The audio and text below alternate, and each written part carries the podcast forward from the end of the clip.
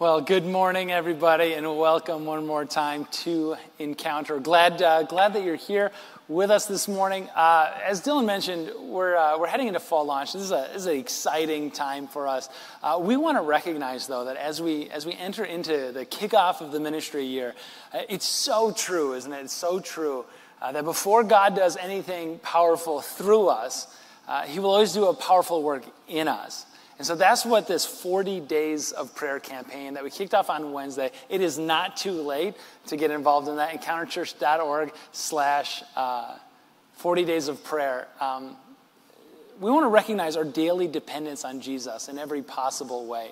Uh, because, uh, because he has an powerful, incredibly powerful work for us, and he's been showing us a lot. We kicked this off on Wednesday evening with a night of prayer, and that was great. And so we really, as a whole church community, want to surround uh, this time and this season to recognize what God is going to do uh, in and through us.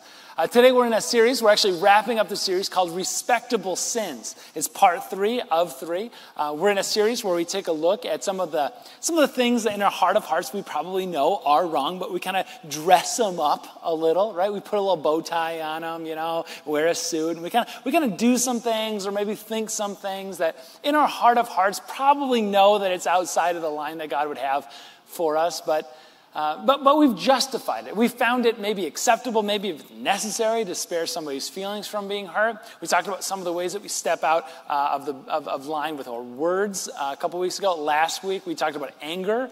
And uh, we said there were a couple different kinds of angry people. There's, uh, there's stewers that kind of keep it all in, and there's spewers who let it all out. And it's just an invitation to consider what kind of angry person might you be and what might God do with that anger in a healthy and constructive way. Uh, today we continue on uh, respectable sins, and we look at uh, we look at some of those things that aren't just out there somewhere, right? Like murder or war crimes, stuff that you can kind of go to jail for, uh, and say, no, no, no, no. There, there's also some things inside of us, things happening inside of our hearts that we're not we're not going to go to jail for. You know, this isn't a this isn't a crime at all, and and we might even justify it by saying uh, it's a victimless crime, if a crime at that. Uh, today we're going to look at the, some of the words of Jesus as he talked about how we look at each other. Uh, specifically, how we look at each other. The title of today's message is Love and Lust and Marriage and Intimacy and everything in between. And before we jump into the context of uh, content of this series, um, I want to share like, listen, maybe, maybe, you're married for a long, long time. Maybe you just got married. Maybe, maybe you're not, or you'd like to be, or, or you're not looking at all. I think this applies to every single person in this room because Jesus himself uh, talked about this in his world famous Sermon on the Mount speech. It's probably one of the most famous speeches in all of human history. That includes the speech from Independence Day with the President Whitmore, you know, giving his address. Like Jesus' speech even comes on top of that one, the Sermon on the Mount. And in the Sermon on the Mount, he, uh, he, he looked at his people a lot like I'm looking at you now. And some of the words of Jesus that he shared was listen, if you, uh, if you look at a, he said woman, but we're going to say person, if you even uh, look at a person and, and, there's lust inside of your heart, he's like, what's happening internally, it might as well happen externally. If you look at somebody like that, um, you've already had uh, adultery with them in your heart. And so that's where the love and the, the lust part comes in. And some of these respectable sins, because we look at that today, and come on, we're like, Jesus, that was a bit of an exaggeration, right? I mean, that was that's a bit much. You know, that's a bit over the top. We're a little bit more sophisticated than that these days. Is it? Uh, what we want to do today is, uh, is take a look at that, especially that line, along with Jesus' other line that he gave in the very same speech, where he said, If your eye causes you to sin, gouge it out. If your hand causes you to sin, cut it off. Throw it away. I mean, it's, it's better, Jesus said, it's better for you to go in this whole and complete life with one hand and one eye and experience hell in this world with both eyes and with both hands. Now, come on, Jesus, that's hyperbole. That's way over the top. It's an exaggeration, but I get your point. Is it? We're going to take a look at that today because I think that's as a culture as a society and even as followers of Jesus, in a lot of ways, that's kind of where we've ended up. As saying, I think it's probably an, it's, it's over it's over the top. I mean, after all, what are we what are we talking about really? We're talking about like stealing a look, you know, maybe just like a lingering glare. It's totally victimless. I mean, we, we just sort of like accept that it's a it's a thing happening all around us. Maybe the person that sits next to us in class, uh, you know, going to the store, you just see somebody walking down the street, and it's just a, it's a glance that just kind of hangs out just a, a little bit, a little bit longer. It's in the gym. I mean, there's mirrors everywhere in the gym. You can't help. You're trying to like bounce your eyes. You're like, where do I go? I can just see everybody around me all the time. This whole system, this whole world is like set up in order to view each other that way. Or maybe we justify it by saying, like, hey, it's respectable after all. They posted it. And if I'm looking at it, even for a while, if I'm gazing, I mean, after all, it, it's their choice to post. They want to be seen, so I'm just, I'm just obliging. Come on, Jesus. It's a little old fashioned, right? I think we've grown and we've evolved past that.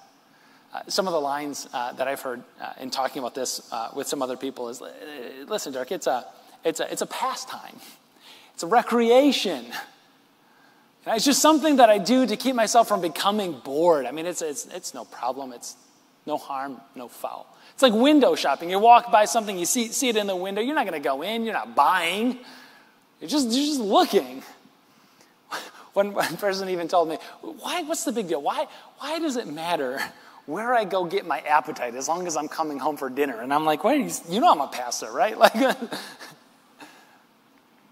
we're going to take a look. Um, we're going to take a look uh, at this important matter, really because I think somewhere along the line, somebody probably told us, uh, you know, you should maybe knock it off. Maybe it was a helpful youth leader who said, that's, that's not your best. That's not your best look. That's not, that's not what God has for you. Maybe, maybe somebody, maybe a friend said, hey, dude, the, the way that you're looking, I mean, honestly, it's kind of creepy. You should knock that off, right? And then that's okay. Um, but I think it's maybe something more than that. Because I think there's a chance that we didn't tell you the why behind it all. And that's what I'd like to spend a little time on this morning. Uh, is for you to is for you to walk into yourself or you to walk into your relationship, if you're in one, or really any relationship ever, in case you're not in one already, is for you to go into that relationship with the highest and best life and marriage and intimacy that Jesus possibly has for you, that God has for you, the why behind it all. And I recognize that as I say that, there's probably a couple different groups of people in the room, right? Uh, there's a group of people in the room, and I recognize it that you're not quite there with Jesus yet. Like he's not like like God, Jesus, right? You didn't like cut him a blank check of your life. A check is like an ancient form of payment. You can ask your parents about that later, right? There, there's like this recognition. There's some people who aren't quite like, yeah, I'm interested in Jesus. I'm not like sold out to him yet. And I just want to say, you're like off the hook on this message. I see no reason why you like have to abide by some of the stuff that we're going to talk about right now. Although I do believe that the closer we walk in the footsteps of Jesus, even if we're not totally putting our hearts in him, I think that you kind of get some of the like residual blessing of God after we live live our lives patterned after how He taught us to live our lives. So there could be some content today that I think is going to be helpful for you, even if you're not like Jesus is Lord and I'm totally in all the way. Now, for the other group of people, for those of you who are like, I am trying with every fiber of my being the best as I possibly can to live out the calling of God in my life, Man, this is like what we're talking about today is mandatory. This is like core value, pay to play kind of importance. This is baseline. In fact, we're going to go to a passage in just a moment and take a look at early Christianity and see that how we got this thing right was a hallmark of the early church. Like how we looked at each other in the church was something that the church was known for, and word spread around because of it. I mean, we're talking about like how we look at each other and that kind of like lustful, maybe look in her eye or the, the gazing look, and kind of how we get this wrong sometimes, and it's, and it's not our best look. And I'm not saying it hasn't been done because I think it has been done in the past. So I'm not even introducing anything new to us entirely. I'm just trying to do like this callback and say, listen, as a church body, there was a point in time where we, as followers of Jesus, got this thing right. And if we're attentive to God's leading, I think that it's possible. We can get this thing right again. In our lives, in our marriages, in our relationships are going to be wildly blessed as a result. So, we're going to go together in some of those words to the early church in 1 Peter chapter 3. And we're going to hang out. It's like one verse long, and there's a lot of content on this verse. Uh, 1 Peter 3, we're phone friendly. You can pull it up, take some notes that way. And the verse is also going to be on the screen behind me. this defining characteristic, uh, Peter writes this open letter to Jesus' followers all over Asia Minor, that's kind of modern day Turkey, but really an open letter to anybody following Jesus. And he's giving these instructions uh, on how men and women should relate to one another. And he goes, okay, husbands, men, in the same way, be considerate as you live with your wives and treat them with respect. He uses this little word respect. A little bit more on that in just a moment. But when he says treat them with respect, we can like pause right there and be like, did he, did he need to say that? I mean, isn't that kind of assumed already? Like treat one another with respect, like groundbreaking information. Let's just grant it to Peter that he wasn't just spilling a little ink, you know? Like, like he didn't just have too many, uh, uh, too much ink that he needed to get some out onto the page. Like he chose these words specifically because I think they needed to be said. I mean, let's open it up a little bit and see, unpack what Peter's life was like, uh, what the, the life of a typical person in the Roman Empire was like. As they viewed one another, they didn't view one another with respect. That's why he needed to say a thing like that. Because especially women in that culture, it's shocking that he even writes to them, how countercultural that is. Uh, women in the Roman Empire weren't viewed as people with, well, personhood. Women in the Roman Empire weren't viewed with any kind of like status or rights unto themselves at all. And we can kind of come down on Roman culture, and I'm going to make a comment on that in just a minute, but before we do, we, we start to recognize that this is, this is like pervasive. This is all over. In fact, it even kind of slips its way into, into the Bible at times with some of, the, some of the language and some of the way they did their lives. I'll give you an example. Uh, Jesus, one time, after he got done teaching, it started to become dinner time, and people are getting hungry, and so he takes a couple of fish sticks and a dinner roll. It multiplies, multiplies, multiplies, and passes it out. How many people did he feed? 5,000 people. It's right there in the Bible. And it's not 5,000 people, though. The culture of the day is that it's 5,000 men. They counted men. It's 5,000 men, and they didn't count women because women didn't count. So for Peter to sit down and say, listen, men and women, how you guys should relate to one another, and, and use this word, respect. It's like he's introducing an entire new system, an entire new value system, a worldview into their vocabulary. Like, what? I mean, you've got to be kidding me. Respect. Nobody, nobody does that. Peter, you're asking us to do what just simply hasn't been done before? In the Roman Empire, get this, it got so bad, and it got to the point Things got so low in their view, uh, in their view of women because of a, a, a number of different uh, factors. Uh, so, uh, Roman law and custom dictated uh, that the definition of adultery uh, was relations with, with, a person who was either married or maybe they were yet to be married daughter of another person. Right? So, if, if you made this career right, out of relations with some other people, if you were a prostitute, uh, that was legal and that was permissible. In fact, in the Roman world, that was even encouraged as a way of, of exercising people's uh, appetites. If you're hungry, get something to eat. If you're thirsty, you get something to drink. If your urges are another line, you can visit this person. And it doesn't even count as adultery because of the definition of it. Uh, people started having kids, right? Girls. Like girls would grow up. And in order to marry them off, the parents would have to put together a large sum of money in proportion to their level of income to gift it to the husband to be to like help them kind of establish their own system. People started realizing, yeah, I don't think there's any advantage whatsoever to having girls. I mean, there's no heir to like give my things. There's not a, family line that's going to be continue as a result. Why am I doing this? And so they started doing horrible things. They started giving these little baby girls up, eh, exposing them in the, sending them off into the woods or in a river somewhere, just trying to get rid of them, whatever they, whatever they have to do, because the value was so small. They didn't really care. And so, historically, twice, twice, it came up in the Roman Senate, a bill was introduced in the Roman Senate to require, to make marriage among young men mandatory because they realize nobody wants to get married anymore. There's no upside, especially if you can just fulfill your needs by finding a person whose occupation that is. They didn't count women. Women women didn't count. And then Peter writes this letter, this open letter to the church, and goes, But not so with you. You guys are going to be different. And so this little gathering started?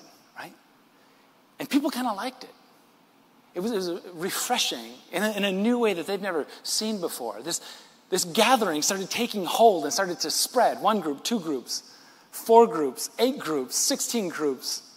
32, 64, more math. It kept on growing. These little assemblies, these little ecclesias, they called them, these little churches, gathering in people's homes, gathering in people's businesses, open air. In, in, in, spaces like this one, whenever they could get together, they started gathering. And in those gatherings, life was different because they'd open up the words of Jesus and they would read about what Jesus has to say about how we look and lust after one another. They opened up these words of, of like Peter and started reading these instructions for people who are trying to follow out Jesus and saying, like, listen, your life is going to be dictated, and the word that he uses is respect. Respect. And Jesus said, Your rule is going to be that you love one another. In fact, he elevates it so much as to say, you know what the whole world is going to know? Who I am and why I came? Because of how you treat one another. Because of this little word, respect, that you're going to give every single person. And there's a hand in the back that goes up. Even the women? Yes, even the women, like all of the people. Because of how you treat one another, everybody is going to know. Jesus says, who I am and what I came to do. Can kind of imagine people in settings like that going, I think my wife is going to like this. I think people are going to. And they did, and it spread. And it was this attractive, refreshing, fresh air kind of mentality, kind of energy that was sweeping through the Roman, the Roman Empire. Jesus knew a change like that doesn't quite just happen like overnight, you know? Like you don't just make up your mind to renew your mind and then like it's done. You know, a switch that flips. Jesus is like, a, a change like this that's been going on as long as this is going to take, it's going to take practice. And I love this about following Jesus. Whenever he's asking us to practice anything, he's, he's always the one who goes first. So Jesus is like, okay, we're talking about respecting one another, women and men. We're talking about assigning them uh, honor. But Jesus goes, I'll go first. And in John chapter 4, like right off the bat, in the story of John, John was one of Jesus' closest uh, friends and followers. And John kept some, some notes, or at least remembered what had happened right away in his Jesus story in John 4. He goes, Jesus did the wildest thing. He, he hung out at a well, like where you get water from, where women came, and he waited for a Samaritan woman to come to the well. And then he had the audacity to ask her for a drink. Like, Jesus, you're going to drink a cup from a girl? And she's like, Yeah, because it's honoring to her. It's showing this sign of respect. And John thought that's where it ended. And then he found out a little bit later, oh, no, no, that's just where it started. because this another time, a little bit later, where this woman that was caught in adultery. Now, pause. What did we learn already about the definition of adultery uh, in the Roman times? Sometimes, if you've heard this story before, you're like, doesn't that like take two to tango? You know, like we know where she is. Where's, where's the dude in all of this, right? Like, like, what happened to that guy? And we kind of skip over that part. Well, according to Roman law, I mean, he didn't do anything wrong. Remember, like he got hungry, he found something to eat, he was thirsty, he'd find something to drink. If your urge is of another kind, then you just find a woman because she's treated like a commodity, like an object, like a thing that can be bought or traded or sold. And he was just doing that. But now, if he was married, still no problem on his part. He was just fulfilling an urge, but she, but her, I mean, that's adultery. After all, he was a married man. You know, and so they drag, they drag this woman out in front of Jesus and like put her there. And, and John goes, I thought the cup, you know, at the well with the Samaritan woman was a big deal. Jesus sticks his neck out on the line for her practice respect. Respect. I want to give this uh, definition of respect because Because Peter uses a particular word that's only been used once in the New Testament. Respect means to grant or assign someone honor. And I think it's interesting that this word is used only one time in the Greek New Testament uh, because Peter, Peter's a fisherman, right? I mean, he's got, he dropped out of school when he was 10, 11, 12.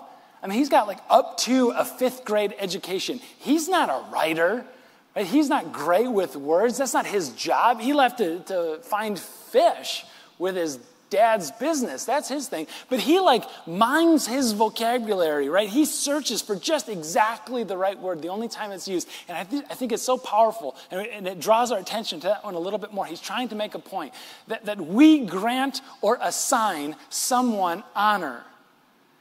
Because there's this like this, this understanding like, what if the person maybe that you're married to, or, or what if the person maybe that you're looking at on the internet, what if the person isn't exactly deserving of honor, right? Like, what if the person isn't exactly honorable?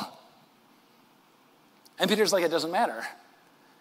Because respect isn't dictated on whether or not they're honorable, whether or not they earned that. Respect is dictated based on us assigning honor, assigning respect to that person. It doesn't matter how honorable they are, it's on us to assign that respect and that honor. Now we're going to continue on because we're in like the half of the first verse and we're going to try to get through an entire verse together here today. So he says, okay, so you're treating one another, you're treating men, you're treating women with respect. And he continues on, as the weaker partner. Now, before I get any email, before I get like a, a, anybody's offended on this, he just means as a casual observation, he is probably going to beat her in an arm wrestling competition. Like, that's it, right? Like, most of the time, some of the time, that's going to that's going to happen. Now, he's not making a statement on men being like more, more capable. He's not making a statement on men being smarter or anything else like that. He's just making this observation, but it's also a really, really important observation to make because in that context of the day, might made right.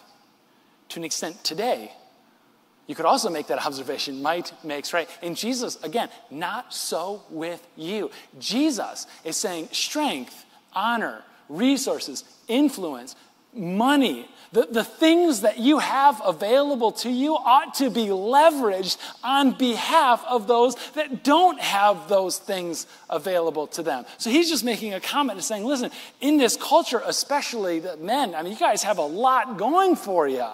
And your job isn't to exercise that to take, take, take. No, no, no, just the opposite. In these little ecclesias that are spreading like wildfire all around, in these little ecclesias, it's totally different. you use, use your resources, use your, your money, status, power, and influence on behalf of those who don't have it at all. So treat them with respect as the weaker ones, leverage for their gain, not yours, and as heirs with you of the gracious gift of life.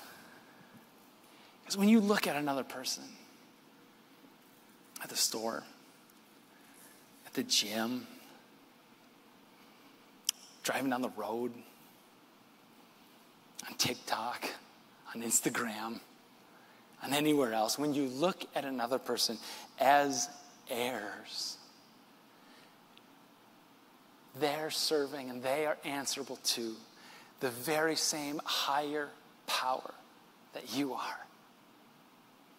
When you look at another person, no matter who they are, what they've done, the background, any of it, when you look at another person, you are looking at somebody for whom Jesus left heaven. When you look at another person, you don't look at them as just somebody wearing the image of God as if it was like a coat. You look at another person, according to Genesis 1, as the very image of God that He made. You're looking at somebody for whom Jesus loved to death and back again to new life. Of course, we're going to assign them honor. Of course, we're going to show them respect. Of course, we're going to leverage whatever we have at our disposal for the benefit of them. Of course, we're going to look at them with the infinite value, dignity, and worth that God Himself has assigned to her or to Him. I mean, if you're a follower of Jesus, there's really no other choice. There's a question, though, of how we do that. Where do we go from there? I, think a couple of things. Um, on the more surface level, there's like this recognition of to honoring somebody, uh, to assign them dignity and respect, to assign them as honor. We do this kind of naturally with some, and it comes a little less naturally to others. You can think of a person in your life. Uh, if you're a man, then probably a woman, a woman, probably a man. But if you can think of somebody in your life uh, of the opposite sex that you, you really strongly admire, you know, maybe it's a scientist, maybe it's a, somebody who made some huge discoveries, maybe it's a civil rights leader, maybe it's an artist, a musician, a movie star. I don't know, somebody that you're just like, holy cow, I just have a tremendous amount of respect for that person. And then imagine, like, they walked into the room during the song set, and you're like, whoa, I can't believe it's like so and so. And there's immediate, like, this sense of, well, the sense of honor even before the conversation takes place. And you're like scooching over and going, no, no, you can have my seat. Like, it's fine. I'll find somewhere. I'll stand in the back. Like, I'll go to the upper lobby. Dirk wants us to do that anyway when it's full. So it's good, right? Like, there's this, there's this sense of like, I can automatically assign them honor. And what Peter is saying, like, in every relationship that you have, or in any interaction with a human being, whether it's face to face or screen to screen, Show them that, assign them that same, that very same honor. Because that person is not a commodity, is not an object to be used, to be bought, to be sold. That person doesn't belong to anybody. You don't have the right to ghost them and to not come back, right? Like all these sort of stuff. No, no, there's honor. It's automatically assigned. With some people, you get it instinctively. With others, it takes practice. And we know how to do that. We know how to show honor. Sometimes. And I think sometimes we can get better at it with a little practice too. But if I could, there's like a whole other, a whole deeper layer onto this one. And so I, I want to take a minute and I want to, I want to talk to a group of people where this isn't like a passing glance. This isn't something that's that's just a lingering look. Want to talk to somebody who's stuck in it. Uh, the biblical word is uh, the sin that ensnares. I want to talk to the one that, like, I can't help but just be drawn to some of the dark corridors on the internet. And I, vi- and I visit regularly.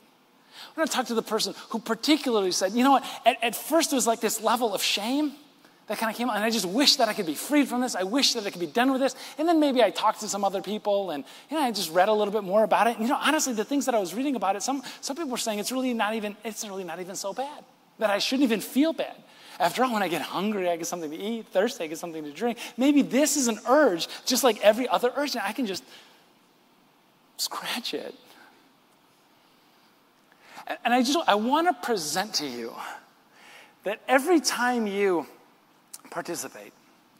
Uh, every time you visit the site, male, female, doesn't matter, uh, universally applicable. Every time we do this, we enroll in a particular kind of school with a curriculum really around three things. And I've asked for them on the screen and just linger on the screen for a little while. What we're learning when we visit the sites is that a real body isn't good enough. come on. We know that the internet isn't real. We know that it's pixels on a screen. We also learn that one body isn't good enough. As we flip from person to person, from website to website, we also learn that your body, whoever you are, isn't good enough. You could also fill in your wife's body, your future husband's body. What we're learning these three things a real body, one body, your body, isn't good enough. When I have the opportunity to unpack some of this and just to ask, you know, that Psalm 139 thing that we've been doing, just pray the prayer. Search me, God. Is there an offensive way inside of me? Highlight that for me.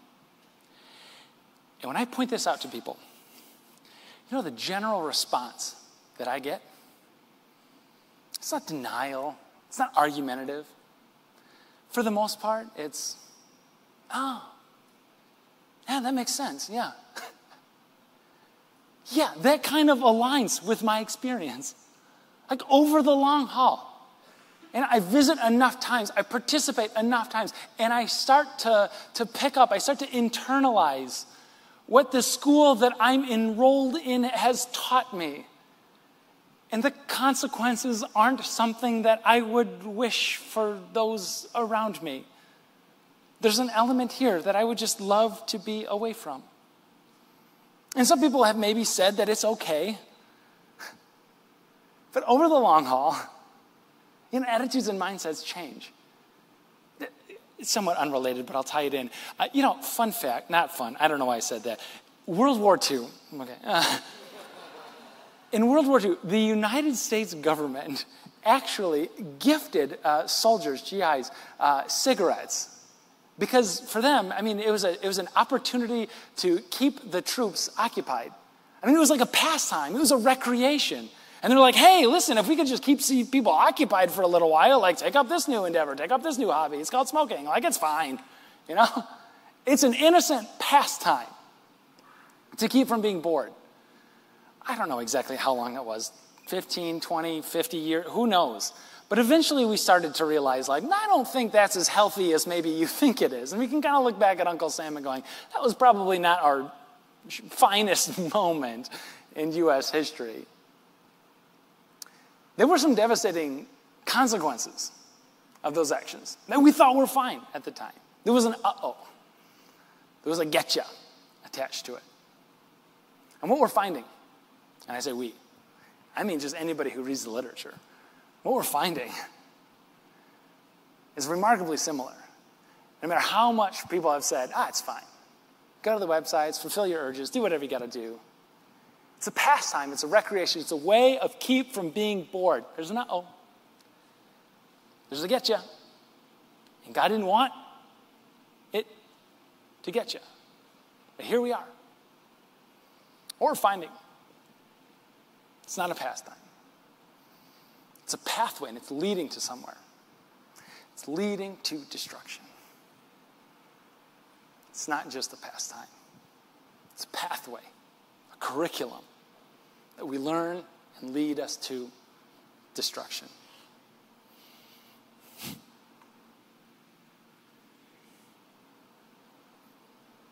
Come back to the words of Jesus. Come on, man. Gouge out your eye? Cut off your hand? It's a wild exaggeration, hyperbole I can tell you from hanging out with people that internalized the curriculum. The pastime was a pathway, and they found out firsthand everything blew up. And we're sitting in my office, and I haven't asked, but I think I know the answer. If you could give your eye, to have your family back. I don't think it's that big of an exaggeration. I'd give my hand in a second.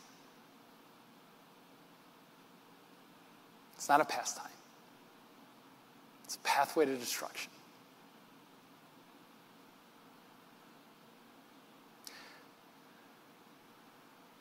So make a commitment. Make up your mind to renew your mind.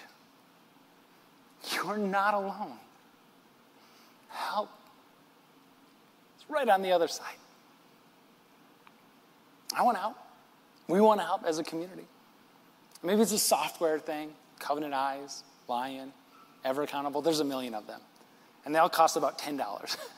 if the finances are a barrier, I didn't talk to anybody at the church about this, but like, we'll pay for it. We got it. Let's start the conversation. Email me at dirk at encounterchurch.org.